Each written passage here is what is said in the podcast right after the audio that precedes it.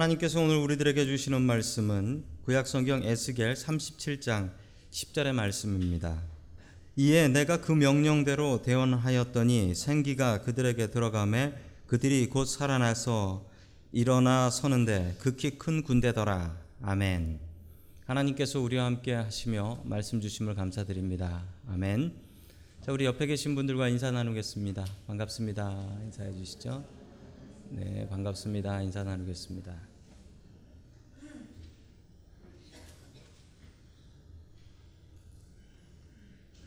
자, 오늘 마른 뼈의 기적이라는 제목을 가지고 하나님의 말씀을 증거하겠습니다.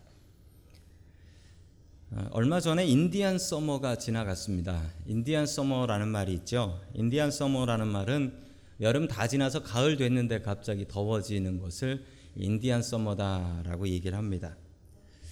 그런데 여러분 인디안 서머에는 또 다른 의미가 있는데 인디안 서머는 절망 속에서 찾을 수 있는 희망을 얘기합니다. 절망 속에서 찾는 희망. 여러분 세상 우리가 살아가는 이 세상이 얼마나 힘들고 어렵다 할지라도 그 속에 우리가 찾을 수 있는 희망은 하나님이십니다. 우리의 절망 속인 삶 속에서 하나님을 희망으로 찾을 수 있는 저와 여러분들이 될 수 있기를 주님의 이름으로 간절히 축원합니다. 아멘. 첫 번째 하나님께서 우리들에게 주시는 말씀은 하나님께서는 마른 뼈도 아끼십니다라는 말씀입니다. 마른 뼈도 아끼십니다. 자, 우리 에스겔의 이야기인데 오늘 에스겔이 어떤 사람인지 같이 살펴보기로 합니다. 우리 에스겔 1장 3절 말씀 같이 보겠습니다. 시작. 주님께서 바벨로니아 땅에 그발 강가에서 부시의 아들인 나 에스겔 제사장에게 특별히 말씀하셨으며 거기에서 주님의 권능이 나를 사로잡았다. 아멘. 에스겔이 어떤 시대를 살았는지를 잘 알 수 있습니다. 바벨로니아의 시대였습니다. 바벨로니아의 시대일 뿐 아니라 바벨로니아 땅에서라고 하는 것은 지금 에스겔이 바벨론 포로로 붙잡혀 갔다는 얘기입니다. 에스겔이 또 어떤 직업을 갖고 있었던 사람인지 알 수 있습니다. 에스겔이 제사장이었다라고 성경은 분명히 이야기하고 있지요. 자, 에스겔이라는 이름의 뜻은 하나님께서 나를 강하게 하신다라는 뜻입니다. 하나님께서 나를 강하게 하신다. 여러분 그러나 그런 하나님의 힘이라곤 전혀 느낄 수 없는 시대가 바로 그 시대였습니다. 하나님이 그렇게 강하신 분이라면 이스라엘이 왜 망했겠습니까? 하나님의 힘이 있었다면 왜 에스겔은 바벨론의 포로로 붙잡혀 왔을까요? 하나님의 힘을 전혀 느낄 수 없는 시대였습니다. 자, 그 시대적인 배경을 같이 살펴보면 BC 605년에 이 바벨론이라는 나라가 예루살렘을 1차 침공합니다. 그리고 포로로 어, 많은 사람들을 붙잡아 가게 되죠. 자, 그리고서 이 바벨론의 왕이었던 느부갓네살 2세라는 왕이 이 예루살렘에 여호야김이라는 왕을 세워놓고 갔습니다. 그리고 세워놓고서 어, 바벨론에다가 어, 세금, tax 잘 내라라고 얘기를 하고 갔죠. 자, 계속해서 열왕기하 24장 1절 말씀 같이 봅니다. 시작. 여호야김이 다스리던 해에 바벨로니아에 느부갓네살 왕이 쳐들어왔다. 여호야김은 그의 신하가 되어 새해 동안 그를 섬겼으나 새해가 지나자 돌아서서 느부갓네살에게 반역하였다. 아멘. 여호야김 왕은 바벨론의 느부갓네살 왕에게 3년 동안 이 조공 텍스를 잘 갖다 바쳤습니다. 그런데 4년째 되던 해에 느부갓네살 왕을 섬기지 않고 반역을 저지르게 되지요. 그리고 이집트를 의지합니다. 그 이유가 뭐였냐면 그 당시에 큰 나라들이 한 세 개 정도가 있었습니다. 어, 전통적으로 강했던 이집트라는 나라가 있었는데 이집트는 약해지고 있었고 아시리아라는 나라도 있었지만 아시리아라는 나라도 약해지고 있었고 끝내 얼마 뒤에 멸망해서 없어집니다. 바벨론이라는 나라가 강하게 떠오르고 있었는데 이 여호야 김 왕의 판단은 바벨론을 버리고 이집트를 의지하자라는 생각이었습니다. 그런데 큰 잘못된 생각을 했던 것이죠. 자, 그러자 다시 느부갓네살 왕이 쳐들어오는데 그게 바로 2차 침공입니다. BC 597년에 바벨론이 2차로 침공을 하고 2차로 포로를 잡아가는데 그 포로 중에 한 명이 에스겔이었습니다. 에스겔의 상황이 얼마나 절망적이었는지를 잘 보여주는 말씀이 에스겔 37장 1절에 잘 나타나 있습니다. 우리 같이 읽습니다. 시작. 주님께서 권능으로 나를 사로잡으셨다. 주님의 영이 나를 데리고 가서 골짜기의 한가운데 나를 내려놓으셨다. 그런데 그곳에는 뼈들이 가득히 있었다. 아멘. 하나님께서 에스겔을 골짜기 한가운데로 데리고 가십니다. 거기에는 뼈들이 가득 있었다라고 합니다. 왜 골짜기에 사람들의 뼈가 가득 있었을까요? 여러분 지금 생각하면 알 수가 없는 일이지만 여러분 그 당시의 풍습을 살펴보면 사람들이 왜 골짜기에 이렇게 사람 뼈가 있는지 알 수 있습니다. 보통 전쟁에서 죽은 사람들, 가족이 없어서 묻어줄 데 없는 사람들, 이런 사람들은 동네에 공동묘지 같은 골짜기가 있어서 거기에 시신을 갖다 던져 버렸습니다. 거기에 수많은 시신들이 쌓여서 뼈가 가득한 무시무시한 곳이 되어버린 것이죠. 자, 계속해서 2절의 말씀을 봅니다. 2절입니다. 시작. 그가 나를 데리고 그 뼈들이 널려 있는 사방으로 다니게 하셨다. 그 골짜기의 바닥에 뼈가 대단히 많았다. 보니 그것들은 아주 말라 있었다. 아멘. 골짜기라고 하는 곳은 산과 두 산 사이에 가장 낮은 곳을 이야기합니다. 가장 낮은 곳에 아무도 묻어줄 사람 없어서 버려진 뼈들. 하나님께서는 그 뼈들도 사랑하셔서 그 뼈들을 살려주십니다. 여러분, 이 골짜기에 있는 이 뼈들이 무엇이냐면 뒤에 보면 이게 이스라엘이다라고 얘기합니다. 여러분, 이 뼈들이 지금 우리에게 무엇이냐면 아마도 우리의 모습이 이렇지 않을까 싶습니다. 가장 낮은 곳에 아무도 돌보지 않고 버려진 이 뼈의 모습이 바로 우리들의 모습입니다. 여러분, 그러나 아무리 우리가 골짜기에 던져진 마른 뼈와 같은 모습이다 할지라도 하나님께서는 이 뼈를 사랑하십니다. 그리고 이 뼈를 살리기 위해서 에스겔을 그곳으로 데려가시는 것이죠. 아무리 마른 뼈와 같은 인생이다 할지라도 하나님께서는 그 마른 뼈와 같은 인생을 사랑하고 아끼십니다. 아무리 우리가 절망적인 인생을 살아간다 할지라도 하나님께서는 우리의 소망이 되십니다. 하나님을 나의 희망과 소망으로 삼고 살아가는 저와 여러분들이 될 수 있기를 주님의 이름으로 간절히 축원합니다. 아멘. 두 번째 하나님께서 우리들에게 주시는 말씀은 주님께서는 아십니다라는 말씀입니다.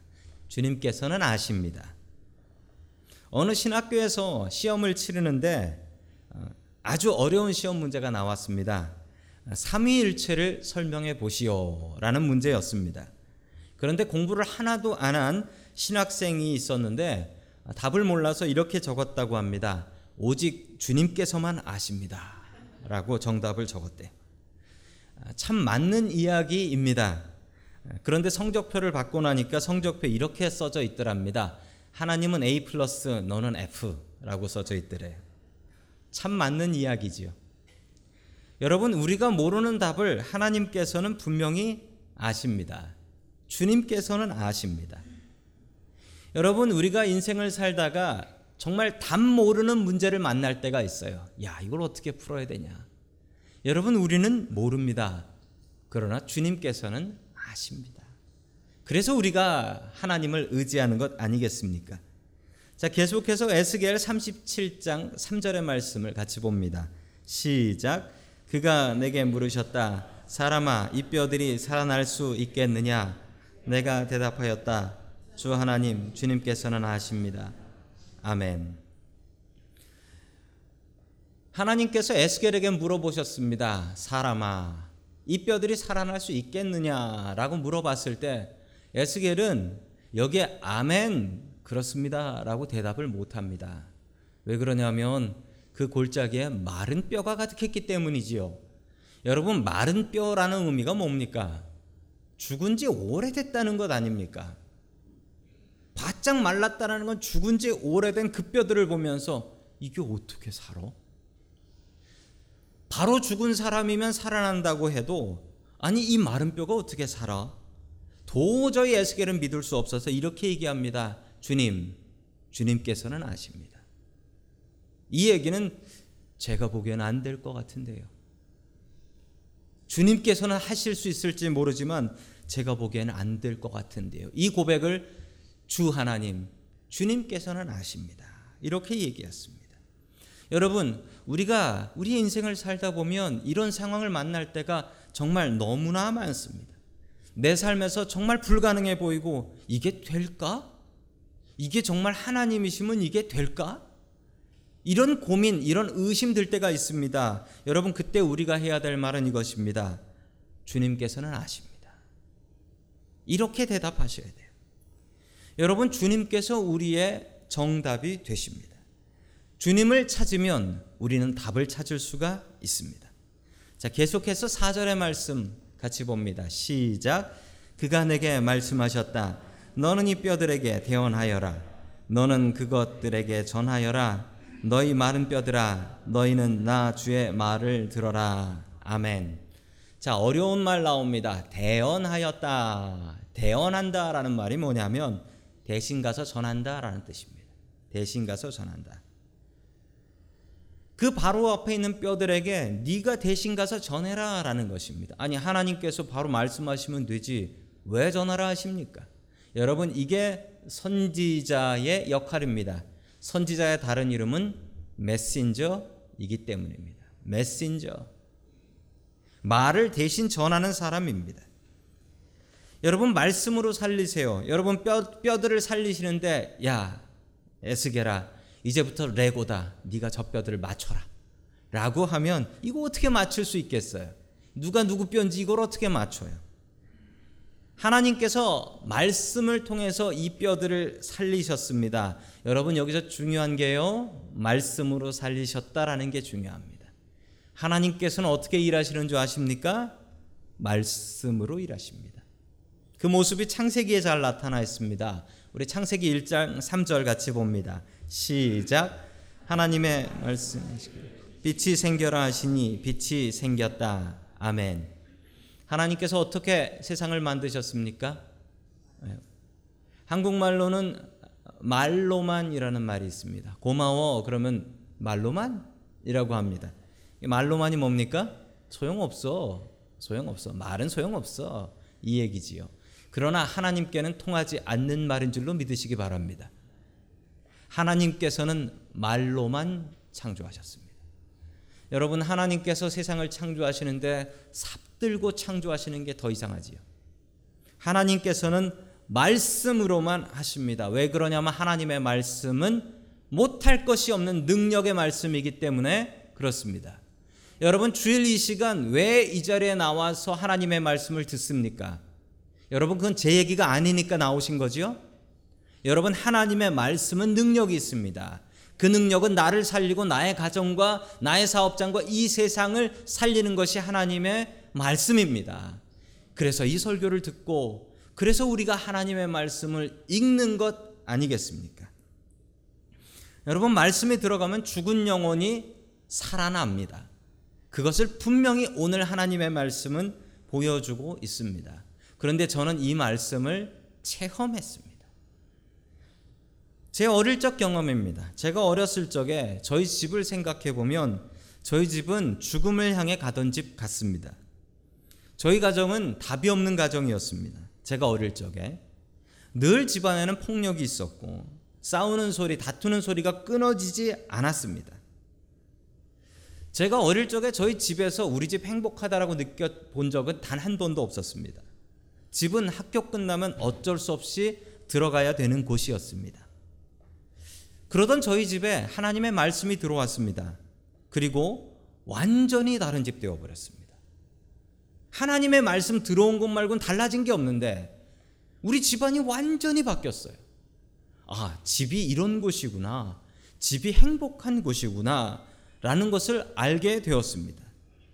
여러분 그 말씀의 경험 때문에 제가 하나님을 증거하는 목사가 되어 있습니다. 여러분 하나님의 말씀은 못하시는 것 없는 말씀입니다. 여러분 마른 뼈를 살리시는 하나님의 말씀이 우리의 가정을 변화시키고 내 아내를 변화시키고 내 남편을 변화시킬 수 있습니다. 내 자녀들을 변화시킬 수 있습니다. 주님께서만 아십니다. 답 안 나오는 이 세상 주님을 통해서 답을 찾을 수 있는 저와 여러분들이 될 수 있기를 주님의 이름으로 간절히 축원합니다. 아멘. 마지막 세 번째로 하나님께서 우리들에게 주시는 말씀은 겸손해야 쓰임 받는다라는 말씀입니다. 겸손해야 쓰임 받는다. 자, 우리 7절의 말씀을 다 함께 같이 봅니다. 7절입니다. 시작. 그래서 나는 명을 받은 대로 대언하였다. 내가 대언을 할 때 무슨 소리가 났다. 보니 그것은 뼈들이 서로 이어지는 요란한 소리였다. 아멘. 여러분 상상 한번 해 보십시오. 에스겔이 하나님의 말씀대로 대언을 했습니다. 뼈들을 향해서 대언을 했습니다. 그랬더니만 갑자기 요란한 소리가 나면서 그 마른 뼈들이 딱딱딱 하면서 스스로 자기 짝을 찾아서 붙기 시작했다라는 것입니다. 여러분 이게 하나님의 말씀의 능력입니다. 하나님의 말씀을 에스겔은 그냥 그대로 뼈들에게 이야기만 했을 뿐입니다. 여러분 에스겔이 능력이 있었던 게 아니고 하나님의 말씀이 이처럼 능력이 있어서 그 말씀을 들은 뼈들이 스스로 요란한 소리를 내면서 딱딱딱딱 붙기 시작했다라는 것입니다. 얼마나 놀라운 광경이고 얼마나 무서운 광경입니까? 아, 이 모습으로 영화를 만든 영화들이 참 많이 있습니다. 예, 뼈들이 군대가 되고 뼈들이 군사가 되는 모습이지요. 여러분 불교를 믿는 사람들은 불경이라는 것을 봅니다. 여러분 무슬림들은 코란을 읽습니다. 우리 크리스찬들은 성경을 봅니다. 여러분 만약에 우리가 크리스찬인데 성경을 보지 않고 말씀을 보지 않고 말씀대로 살지 않는다면 누가 우리를 크리스찬이라고 하겠습니까? 여러분 크리스찬들은 마땅히 하나님의 말씀 보고 그 말씀대로 살아가는 사람들이어야 합니다. 한국에서 있었던 일입니다. 작년에 지은 건물인데 그 건물을 한번 봐주시기 바랍니다. 건물이 이렇게 되었습니다. 아, 이름은 아산 테크노밸리입니다. 근데 전혀 테크노해 보이지 않습니다.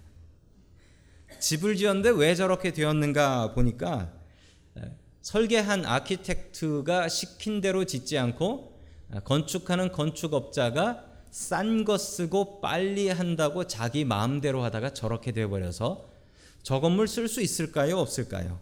저거 때려 부셔야죠. 저거 때려 부시는 건물 되어 버렸답니다. 여러분, 우리의 인생도 마찬가지입니다. 우리의 인생도 하나님의 말씀대로 지어야 하나님의 말씀대로 살아야 제대로 된 인생 되는 줄로 믿으시기 바랍니다. 아멘. 계속해서 10절의 말씀 봅니다. 10절입니다. 시작. 그래서 내가 명을 받은 대로 대언하였더니 생기가 그들 속으로 들어갔고 그래서 그들이 곧 살아나 제 발로 일어나서 서는데 엄청나게 큰 군대였다. 아멘. 마른 뼈들이 스스로 붙어서 일어나서 큰 군대가 되었다라는 것입니다. 하나님의 말씀에 순종했더니 하나님께서 이렇게 놀라운 기적을 보여주셨습니다. 그리고 그 기적이 어떤 의미가 있는지를 11절에서 잘 설명해 주고 있습니다. 다 함께 11절 봅니다. 시작. 그때 그가 말씀하셨다. 사람아, 이 뼈들이 바로 이스라엘 온 족속이다. 그들이 말하길 우리의 뼈가 말랐고 우리의 희망도 사라졌으니 우리는 망했다 한다. 아멘. 이 뼈가 누구라고 합니까? 이 뼈들이 바로 이스라엘 족속들이다. 왜 마른 뼈와 같다라고 합니까? 희망이 없기 때문에. 지금 나라가 멸망해서 바벨론의 포로로 붙잡혀 오고 여기저기 흩어져서 살고 있는 상황이니 희망이 없다. 이렇게 살다가 죽을 민족이고 이렇게 살다가 죽을 백성들이다. 여러분 그러나 이 상황에서 하나님의 말씀을 의지하면 어떤 일이 벌어진다고 합니까? 큰 군대가 된다라고 합니다. 여러분 그냥 군대가 아닙니다. 마른 뼈가 붙어서 다시 일어난 군대입니다. 감히 이 군대랑 싸울 군인들이 있겠습니까? 죽이면 뭐 합니까? 다시 또 뼈가 붙어서 살아날 텐데. 얼마나 무서운 군대입니까? 여러분 군대는 나라가 있어야 있는 겁니다. 군대를 세워 주신다라는 것은 나라를 세워 주신다라는 고백입니다. 이 일이 있고 나서 70년 뒤에 이스라엘은 다시 예루살렘에 모여서 나라의 모습을 이루게 됩니다. 하나님의 말씀을 의지하면 이렇게 놀라운 기적이 있다라는 것을 하나님께서는 이 마른 뼈의 기적을 통해서 보여주고 계신 것입니다. 1958년에 태어나신 분입니다. 두 살 때 소아마비를 앓았습니다. 걸을 수가 없게 되었습니다. 평생 휠체어 타고 살게 되었습니다. 아홉 살 때 부모님이 이 아이를 이 아이를 도저히 집에서는 키울 수 없다라고 해서 재활원 재활원에 갖다 맡겨 버렸어요. 이 아이가 초등학교를 졸업했는데 초등학교를 졸업하고 학교를 못 다녔습니다. 다리가 불편해서. 그래서 이 아이는 초등학교만 마쳤는데 이 재활원에서 목사님의 설교와 예배를 통해 하나님을 알게 되었습니다. 하나님께서 어, 나 같은 사람, 마른 뼈와 같은 나 같은 사람도 쓰신다라는 것을 배웠습니다. 그런데 내가 하나님을 위해서 뭘 할 수 있을까? 아무것도 할 수 있는 게 없었어요. 그때 마침 자원봉사하러 오신 이 강민자라는 선생님을 만납니다. 너도 하나님께 쓰임 받을 수 있다. 너는 발이 불편하지만 손은 멀쩡하니 바이올린을 배워봐라 라고 했습니다. 이 아이가 처음에 바이올린 소리를 듣고 나서 온몸이 떨렸대요. 세상에 저런 소리가 다 있나. 그리고 바이올린을 배우는데 이 아이가 하루에 10시간씩 손에서 피날 정도로 연습했대요. 너무 좋아서, 너무 좋아서. 24살이 되었는데 이 검정고시를 검정고시로 중학교 고등학교를 마쳤습니다. 참 감사한 일이죠. 그리고 서울대학교 음대 교수님 예쁘게 보셔서 너 미국에 유학 좀 다녀와라 라고 해서 미국으로 유학을 보내주셨습니다. 그리고 하나님 나 결혼 좀 하게 해주십시오 라고 기도를 했습니다. 그랬더니 정말 어, 부잣집 피아노 치는 부잣집 여자친구가 생겼어요. 그런데 결혼을 한다고 하니까 집에서 너무나 심하게 반대를 하더래. 야, 어떻게 키운 딸인데 너를 저런 장애인한테 시집을 보내냐? 안 된다. 그러고 막았습니다. 남자친구는 미국으로 유학을 가버렸어요. 허락을 못 받고 유학을 간 거죠. 아내가 부모님께 서울 다녀오겠습니다 라고 하며 핸드백 메고 나갔는데 그날로 비행기 타고 미국으로 도망가 버렸어요. 미국 와서 죽어라 고생했답니다. 가발 공장에서 일하고 재봉틀 공장에서 일해 가지고 남편하고 애들을 키웁니다. 이분이 끝내 어떻게 되셨냐면 신시내티 대학 그리고 뉴욕 시립 대학 그리고 사우스 캐롤라이나 대학에서 어, doctor degree까지 받고 나서 오하이오 Wright State University라는 대학교에서 바이올리니스트 겸 교수 겸 대학 오케스트라 지휘자가 되셨어요. 저분이 얘기합니다. 내가 세계 최고의 지휘자는 아닙니다. 그러나 저는 음악으로 치료를 받았고 음악으로 다른 사람들을 치료합니다. 아주 놀라운 분이세요. 이분이 연주회를 하고 나면 사람들이 울어요. 울어. 그 음악을 듣고 울어요. 이분이 제일 좋아하는 찬양은 Amazing Grace. 나 같은 죄인 살리신 마른 뼈와 같은 나 같은 사람을 하나님께서 들어서 써 주셨습니다. 제일 좋아하는 말씀. 내가 약할 때 그때 강함이라. 내가 이렇게 장애가 있고 약하니까 하나님께서 나를 이렇게 들어서 쓰셨지. 내가 정상이었다면 하나님께서 이렇게 쓰셨을까? 마른 뼈도 군대로 쓰임 받을 수 있습니다. 아니 마른 뼈니까 군대를 만들어 주신 것입니다. 겸손하니까 더 낮아질 수 없으니까. 여러분 말씀이 들어가면 마른 뼈가 군대가 됩니다. 안 될 것 같고 못다 할 것 같지만 그건 내 생각입니다. 여러분 주님께서는 아십니다. 주님께서는 아세요.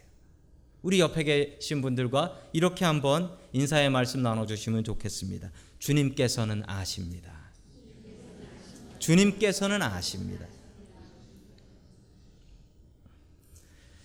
말씀이 안 들어가면 마른 뼈 같은 인생으로 살다 죽을 수밖에 없습니다. 그러나 하나님의 말씀 들어가면 마른 뼈가 군대가 됩니다.